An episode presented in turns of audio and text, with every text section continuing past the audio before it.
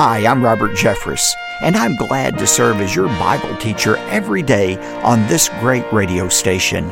On today's edition of Pathway to Victory, Jesus claimed to be God. And if Jesus Christ was really who he claimed to be, not just a man, certainly not a myth, but the Messiah, if Jesus is who he said he was, that has tremendous implications for you and me today. Welcome to Pathway to Victory with author and pastor Dr. Robert Jeffress. You know, few reputable historians doubt that Jesus existed. In fact, almost every major religion in the world agrees that he was a great teacher, maybe even a prophet from God. But Jesus claimed to be so much more. Today on Pathway to Victory, Dr. Robert Jeffress explores the answer to this pressing question Who was Jesus Christ? Now, here's our Bible teacher to introduce today's message. Dr. Jeffress? Thanks, David, and welcome again to Pathway to Victory. This coming Lord's Day, April 9th, is known in many parts of the world as Easter Sunday. And so, in light of this occasion, I've decided to clear my teaching schedule for one week in order to give due attention to the power of the cross. You see, for the Christian, we're lost. We're hopeless without the power of the cross. So, to begin our Easter celebration, I want to speak to you first about Palm Sunday.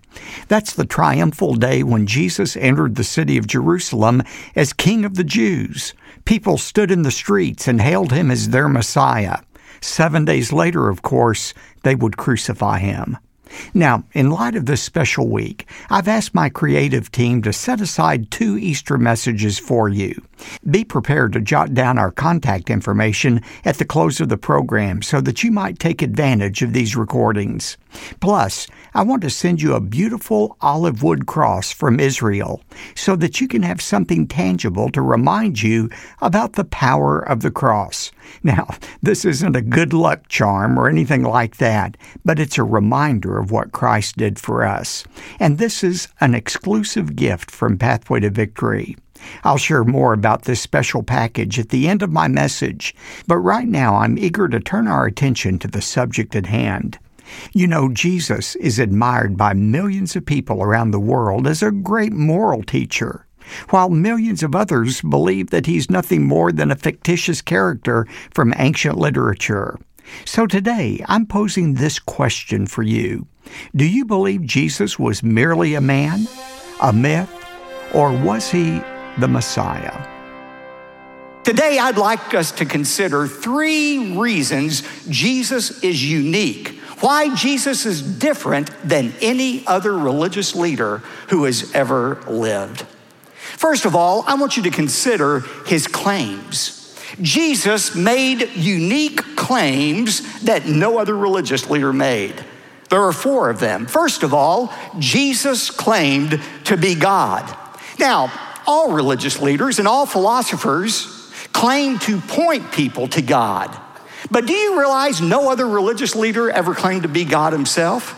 For example, think about Muhammad, the founder of Islam. He said, quote, "Surely I am no more than a human apostle." Whether you're talking about Muhammad, Moses, Confucius, Buddha, they all said, We're nothing but sinful men. All we can do is point people to God, not Jesus. Jesus said, I am God. Jesus claimed to be God. Secondly, Jesus claimed to forgive sins. Again, no other religious leader ever claimed the ability to forgive people of their sins. For example, Buddha said, quote, in reality, there are no living beings to whom the Lord Buddha can bring salvation. That's quite an admission, isn't it? Buddha said, I can't forgive sins, but Jesus said, I can. Jesus claimed to forgive sins. A third thing that made Jesus' claims unique was his claim to conquer death. Repeatedly, Jesus said to his followers that he would be killed by his enemies, but on the third day, he would be raised from the dead. Matthew 16, 21, from that time, Jesus began to show his disciples that he must go to Jerusalem and suffer many things from the elders and the chief priests and scribes and be killed and be raised up on the third day. Furthermore, Jesus said that the signal proof to the entire world that he was who he said he was would be that empty tomb, the fact that he was raised from the dead. But here's the point I want you to see. There is no other religious leader in history who was killed, who was buried, and left an empty tomb. Not one. Confucius, Buddha, Mohammed, none of them ever died, was buried, and rose again from the dead. And here's the kicker not one of them even claimed they were going to do that. Only Jesus claimed he could conquer death, and in fact did conquer death. And that leads to the fourth eunuch. That's worth applauding for, isn't it? And because he conquered death, those who believe in him will as well. The fourth claim of Jesus that made him unique was this Jesus claimed he would return to judge the world. Jesus said one day he's coming back to reward the righteous and to punish the unrighteous. You know, no other religious leader made that claim. Listen to what Jesus said in Matthew 25, verses 31 to 34. But when the Son of Man comes in his glory and all the angels with him, then he will sit on his glorious throne. All the nations will be gathered before him, and he will separate them from one another as the shepherd separates the sheep from the goats. And he will put the sheep on his right and the goats on the left. Then the king will say to those on his right, Come, you who are blessed of my Father inherit the kingdom prepared for you from the foundation of the world. Jesus claimed to be God. He claimed to be able to forgive sins. He claimed to conquer death. He claimed he was coming back to judge the world. Now, given the fact that Jesus claimed all of those things, you can't say, oh, I think he was just a good moral teacher. Jesus won't allow you to make that conclusion. That is not an intellectually honest conclusion, given what Jesus claimed about himself. And that's why C.S. Lewis posed uh, his famous trilemma about Jesus. You know, a dilemma, di means two, one of two choices. Trilemma is three. Given the fact that Jesus claimed to be the Son of God, Lewis said, means you have to come to one of three conclusions. Conclusion number one Jesus was a liar. That is, he claimed to be God when in fact he knew he wasn't God. Does anybody here today believe Jesus was a liar? Anybody with the guts to stand up and say, He is a liar, the Son of God? Anybody saying that? Now, if you don't believe Jesus was a liar, a second possibility is, Lewis said, he was a lunatic. That is, he claimed to be God because he thought he was God, when in fact he wasn't. He was just self deluded. Now, given what you know about Jesus, his words, his teachings, is it really logical to say Jesus was a lunatic? Now, if you're not willing to say he's a liar, if you're not willing to conclude he's a lunatic, Lewis said there's only one other conclusion, and that is he is Lord. He's exactly who he claimed to be. And, ladies and gentlemen, if Jesus Christ is in fact Lord, the Messiah, that means everything he said is true. And that means you and I had better listen carefully and observe everything he says, because if he is God himself, what he says is true. And that leads to the second uniqueness of Jesus above all other religious leaders, and that is his unique teachings. You know, James 1:17 says, "In God there is no variation or shifting shadow," meaning God doesn't lie. Everything he has said is true.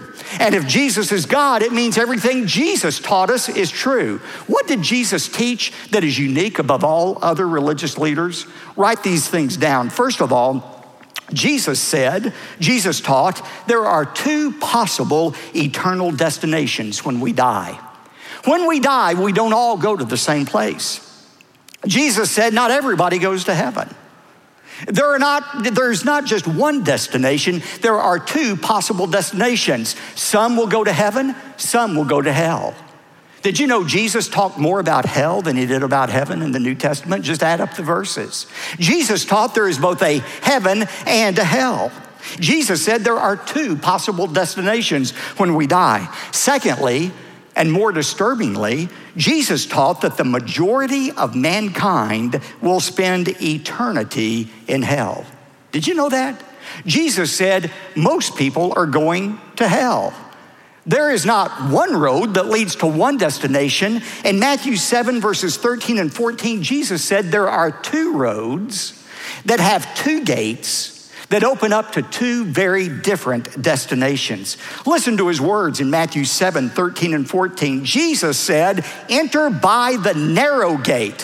For the gate is wide and the way is broad that leads to destruction, and many are those who enter by it. For the gate is small and the way is narrow that leads to life, and few are those who find it. There are two roads that lead to two destinations, and most people, Jesus said, are on that highway to hell, that broad way to hell.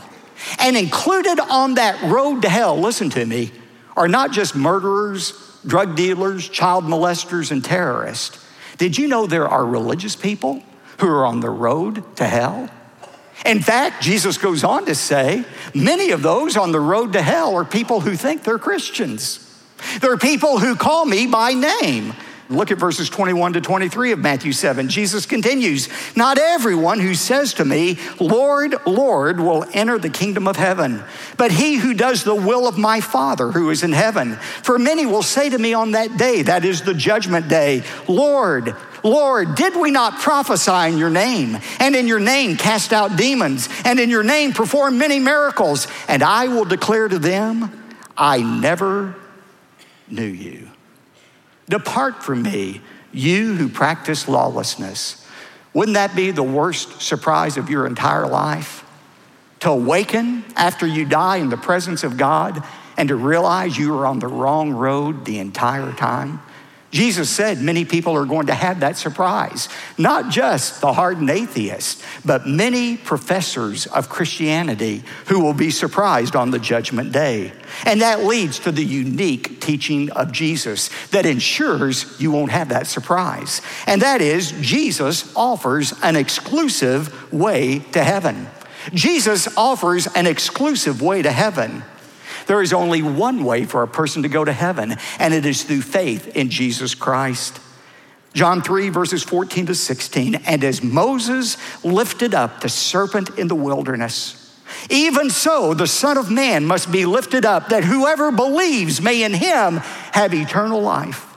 For God so loved the world that he gave his only begotten Son, that whoever believes in him should not perish, but have eternal life.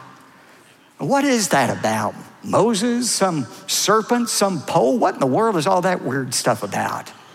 It came from the Old Testament in Numbers chapter 21. Remember when the children of Israel were wandering around in the wilderness, they were disobedient to God. So, as judgment, God sent serpents who began to bite the Israelites.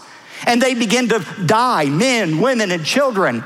They died by the scores, by the hundreds, and they pled with Moses Moses, do something to save us. And so Moses went to God and said, The people are dying. Can you please heal them?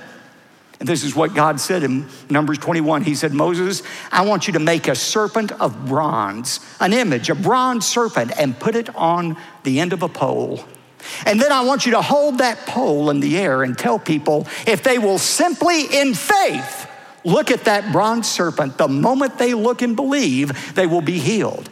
There's not any power in that serpent, but it will be a sign to me, God, that you're looking to me for healing. And so that was the message look and live. Not everybody was healed in Israel, but those who had enough faith, who believed that they had a need they could not meet on their own and that God alone could meet that need. If they would simply look once at that bronze serpent, they would be healed. They didn't have to look and keep on looking. It was a one time look in desperation that caused them to be healed. Look and live.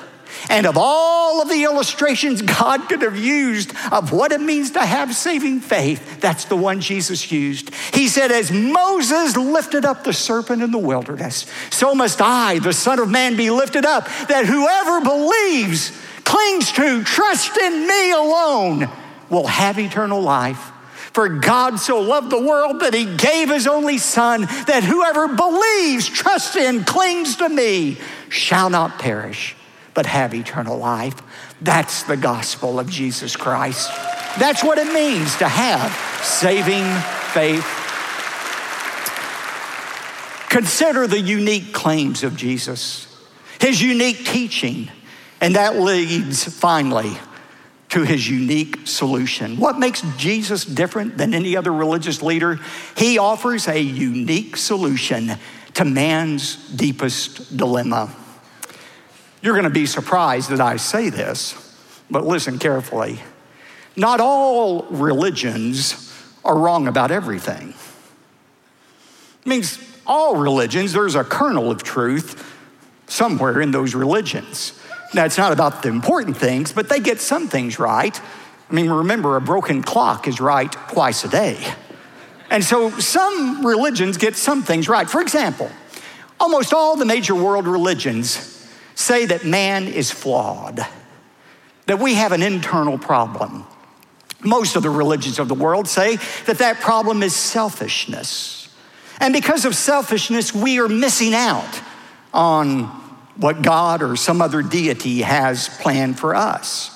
We're all infected with selfishness. But all the other world religions say the solution to that dilemma begins with man. The solution to man's dilemma begins with man. Uh, for example, Eastern religions like Buddhism and Hinduism say that meditation is the answer to selfishness. If you will just meditate, they don't really tell you exactly what to meditate on, but if you'll meditate, you can rid yourself of that cancer of selfishness. Judaism and Islam, as different as they are, are really alike in this way. Both Judaism and Islam say, no, meditation won't do it. You need to keep a list of rules and regulations to satisfy God, to earn your forgiveness. Now, Judaism and Islam differ. They have different gods and they have different lists of regulations, but they both say the way we get right with whoever God is is by keeping the law. But Christianity is altogether different. Christianity, first of all, says our dilemma is much more serious than selfishness. At the root of our problem is sin, our rebellion against our Creator. And the Bible says we're all guilty of it. Romans 3:23 for all of us have sinned and fallen short of the glory of God. And not only that, Romans 6:23 says that the wages, what we deserve for our sin is death, eternal death and separation from God. Some people say, well, I can earn God's forgiveness. I know I've messed up here and there, but maybe I can earn forgiveness. Here's the problem with that. And here's the problem with Judaism and Islam God doesn't allow selective obedience to his laws. God doesn't say, well, as long as you keep 70% of the law or 80% of it, you're okay.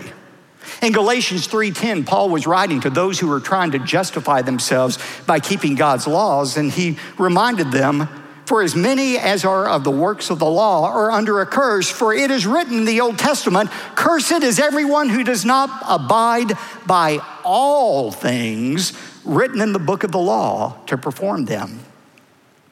Do you remember in high school or college, every now and then you might have one of those pass fail courses? Did you know God grades on the pass fail system? That's the good news. Here's the bad news the minimum requirement to pass and go to heaven is 100% obedience to God's laws. 100%. In fact, James said it this way in James 2:10, for whoever keeps the whole law of God and yet stumbles in one point, he has been guilty of all. One little mistake, you fail. You have to be perfect. You have to keep all things written in the book. You say, Pastor, that's impossible for anyone to do. Bingo. Exactly. That's God's whole point. None of us is good enough to earn God's forgiveness. And that's why God instituted a rescue plan to save us from the punishment we all deserve for our sins. That's why 2,000 years ago, He sent His perfect Son, Jesus to live a perfect life and yet to die on a cross and suffer the hell, the separation from God, from His Father, that you and I deserve to suffer.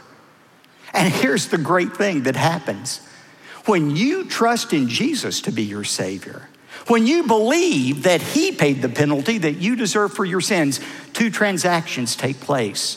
Jesus suffers, He suffers the penalty for our sin. And secondly, we experience the reward for His perfection. When you trust in Jesus as your Savior, believing that He died for your sins, He suffers the penalty for your sin. He suffered separation from God in some inexplicable way so that you and I never have to be suffered, separated from God. But not only that, we get to experience the reward, heaven, because of His perfection. The apostle Paul said it this way in 2 Corinthians 5:21, "For God made him, Jesus, who knew no sin, to be sin on our behalf, so that we might become the righteousness of God in him. Christianity doesn't require that we earn God's forgiveness. In fact, Christianity doesn't even allow for it. Paul said in Ephesians 2 8 and 9, For by grace you have been saved through faith. And that not of yourselves, it is a gift of God, not of works, lest any man should boast. A number of years ago, there was a symposium in Great Britain on the world's great religions. And one afternoon, there was a breakout session, and some leading scholars were discussing what it is that makes Christianity different from all the other world religions. They were getting into a heated debate when all of a sudden, C.S. Lewis, the Oxford scholar I mentioned earlier, walked into the room. He heard all of the discussion. He said, What's the rumpus about? They said, Well, we're discussing what is it that makes Christianity unique than all other world religions. He said, Oh, that's easy. It's grace. Grace. Every other religion in the world is spelled D O. Do this, do this, do this, and you might have a chance at heaven. Only Christianity is spelled D O N E. It's all been done. It's been done by Jesus Christ, and nothing, nothing you can do can add to that. And perhaps that is what makes Jesus and Christianity different than all other religions because Jesus offered the unique solution to our greatest dilemma. It's the dilemma that Job expressed in Job 9 2 when he asked, What can a person do to be right with God?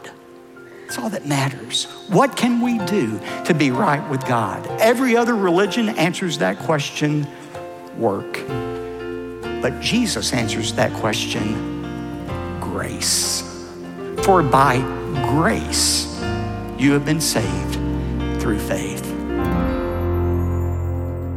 Grace sets Christianity apart from any other religion, and grace was unleashed on mankind through the power of the cross.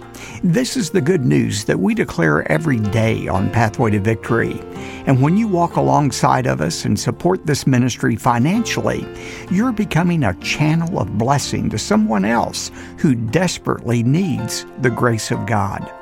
Now, today, when you support this ministry with your generous gift, I want to send you two messages that I delivered during the Easter season. Plus, I'm prepared to send you an exclusive memento from Pathway to Victory. It's a beautiful handcrafted cross from Israel, fashioned from olive wood. I want the wooden cross, along with my two messages, to represent the power of the cross in your life. As Christians, we're careful not to worship objects. However, I'm never ashamed to be associated with the cross of Christ and all that it represents. It's the power of the cross that set you and me free. And I'm hoping that you'll get in touch with us today so that I can send you two Easter messages on CD and DVD, plus the beautiful olive wood cross. The entire package is yours when you give a generous gift to support the ministry of Pathway to Victory. Today, I need to reinforce the importance of your generosity to Pathway to Victory. If it's been a while since you have sent a gift, or maybe you've never done so, today's the day to step forward. I can assure you that the needs are urgent as we invest our gift in telling others about the power of the cross. Now, here's David to explain how you can get in touch with us right now. David? Thanks, Dr. Jeffress. Today, when you support the ministry of Pathway to Victory by giving a generous gift, We'll say thanks by sending you the Power of the Cross teaching set, featuring two favorite Easter messages from Dr. Robert Jeffress. Plus, you'll also receive an olive wood cross crafted in Israel to help you remember what God has done in your life through the power of the cross. Simply give us a call at 866 999 2965. That's 866 999 2965 or visit online at ptv.org. Thank you for standing with us in our mission to pierce the darkness with the light of God's Word, and for stepping out to do so in an extra special way this Easter season. If you'd prefer to send your donation by mail, write to P.O. Box 223 609, Dallas, Texas 75222. That's P.O. Box 223 609, Dallas, Texas 75222.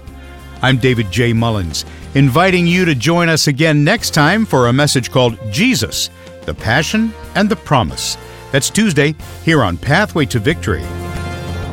Pathway to Victory with Dr. Robert Jeffress comes from the pulpit of the First Baptist Church of Dallas, Texas.